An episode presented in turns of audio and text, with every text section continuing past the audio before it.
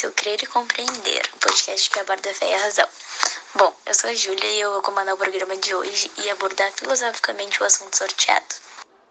Eu sou Luana e vou analisar mais no contexto social. Meu nome é Kimberly e eu vou analisar o assunto geograficamente. Meu nome é Luísa e eu vou falar dos aspectos históricos. Eu sou o Bernardo e vou opinar religiosamente. Sem mais delongas, vamos ao sorteio do assunto de hoje.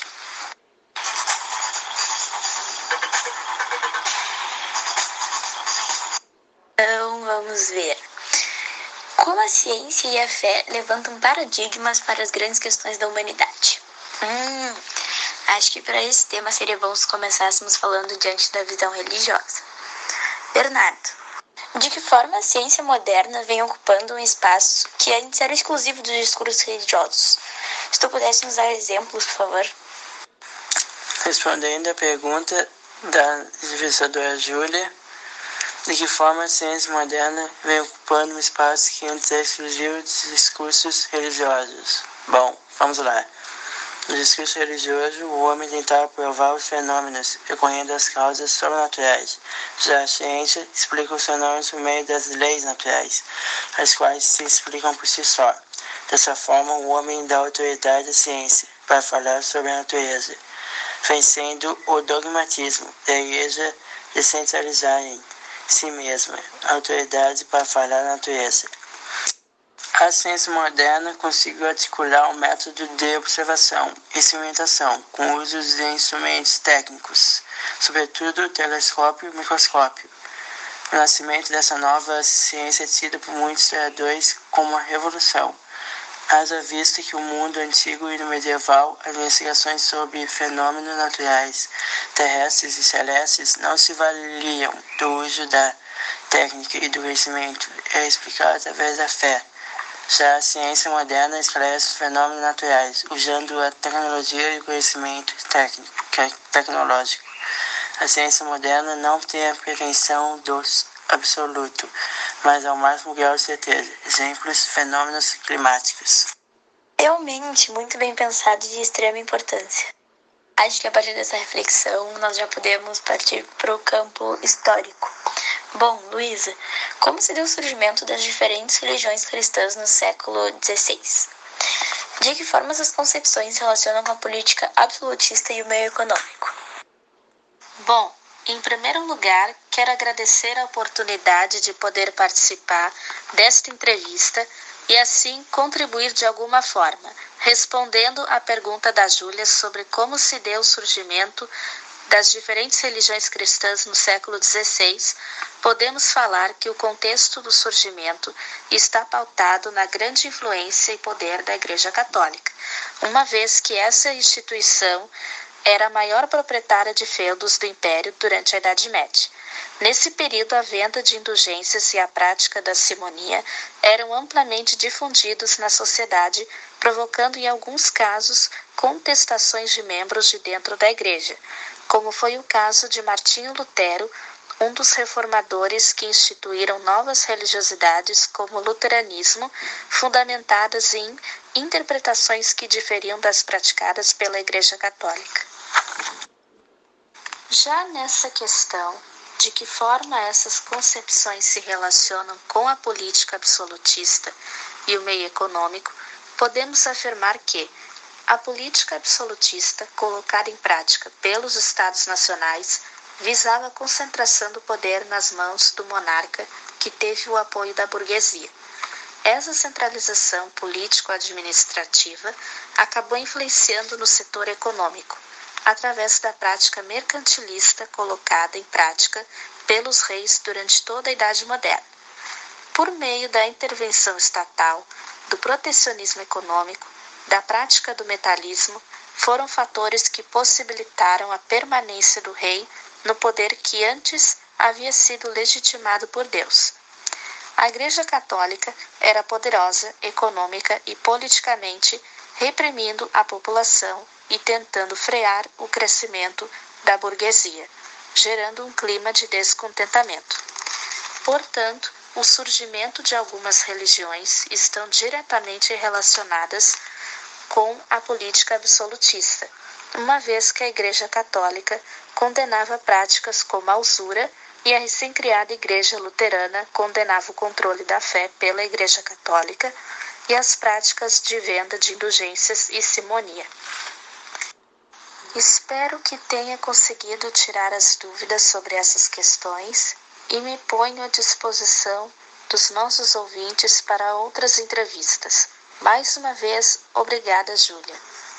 Oi, Luísa, muito bem explicado e otimamente elaborado. Então, a partir do relato histórico recém-dito, podemos ir para a parte geográfica. Kimberly, como a sociedade moderna transformou as forças da natureza e os recursos naturais e recursos econômicos? Então, uma questão mais geográfica, analisando mais a questão da natureza, desde a época das cavernas, o ser humano foi acostumado a usar a natureza para o seu próprio bem.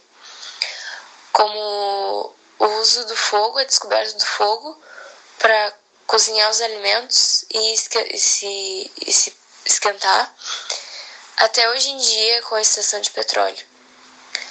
Mas o que nós seres humanos não percebemos é que quanto mais nós tiramos da natureza, mais nós perdemos.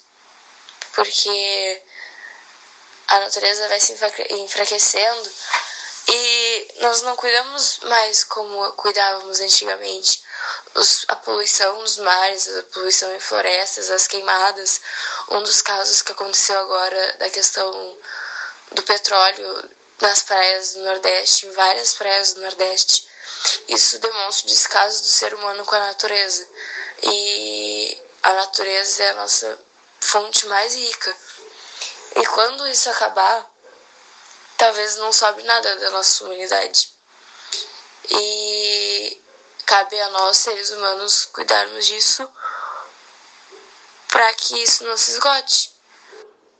Como dito anteriormente, o ser humano, desde a época das cavernas, usou muito os recursos da natureza para o seu, seu próprio favor. Desde a descoberta do fogo, que foi algo revolucionário, como até mesmo usar pedras e galhos de árvores para construir suas armas para casa. Mas como a sociedade foi evoluindo, esses recursos começaram a se tornar econômicos. Então, muitas, muitos lugares, no mundo inteiro, basicamente, começou a lucrar em cima de recursos da natureza. E isso transforma tudo mais, mais intenso em relação a a extração excessiva de recursos da natureza, o que acaba, como dito antes também, desgastando o que foi nos dado. E um dia isso vai acabar e a nossa sociedade que está acostumada a ter esses recursos vindo na natureza não vai mais ter isso. E como uma sociedade pode andar para frente sem algo que que sempre se fez presente naquilo e um dia vai ser, sabe, tirado de nós, acabado no caso. O ser humano não percebe os riscos que isso traz. Nós não percebemos os riscos, não é mesmo? Até nós perdemos. Então, a sociedade hoje é muito egoísta, vamos dizer assim. Porque pensando somente em, na economia e no lucro e não percebe que isso pode estar matando o nosso planeta. E algo tão fútil, sabe? Então, é do ser humano, cada um de nós percebemos o que, o que é errado e que um dia isso vai acabar e que nós realmente devemos valorizar isso. É isso mesmo, Kimberly. Esse assunto é de grande importância e tem se feito muito presente nas discussões dos dias de hoje. O que vai ser do nosso futuro sem a natureza? É um problema que afeta desde os humanos até os animais, e o solo também. Obrigada por essa grande reflexão. Acho que agora podemos ir para o campo social. Luana, o que é cultura digital? Quais são os novos padrões culturais construídos nos tempos de comunicações digitais? Quais tipos de transformações sociais as novas tecnologias trouxeram para a convivência em sociedade? Apresente. A cultura digital é uma linguagem da internet que busca integrar a realidade no mundo virtual. Os padrões culturais construídos na área digital possibilitam aos cidadãos comuns a lidar com a velocidade que ocorrem as transformações da sociedade.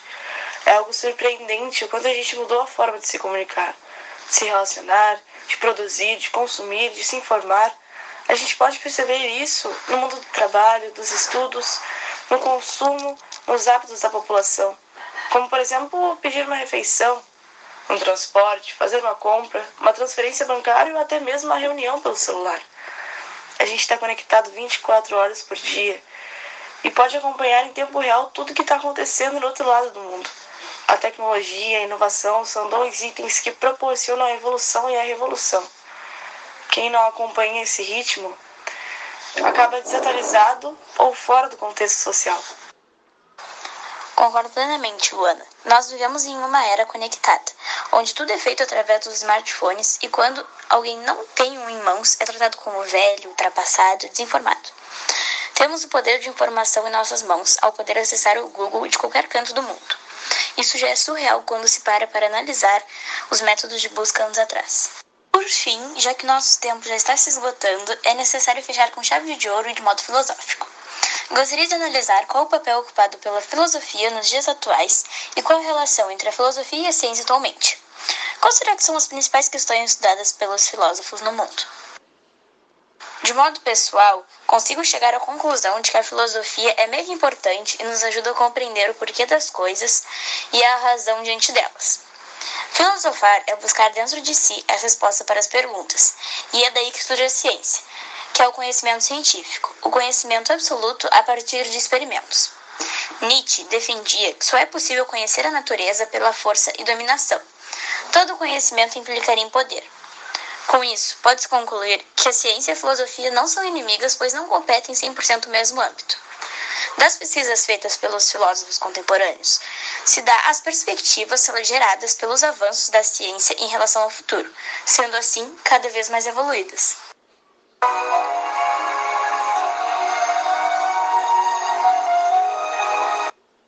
Muito obrigada pela audiência de hoje, pessoal. Esse foi o Crer e Compreender, podcast que aborda a fé e a razão. Gratidão pela troca de conhecimentos feita hoje. Caso tenha algo a dizer ou acrescentar, a caixa de comentários estará aberta para interação aqui no canal do podcast. Até semana que vem!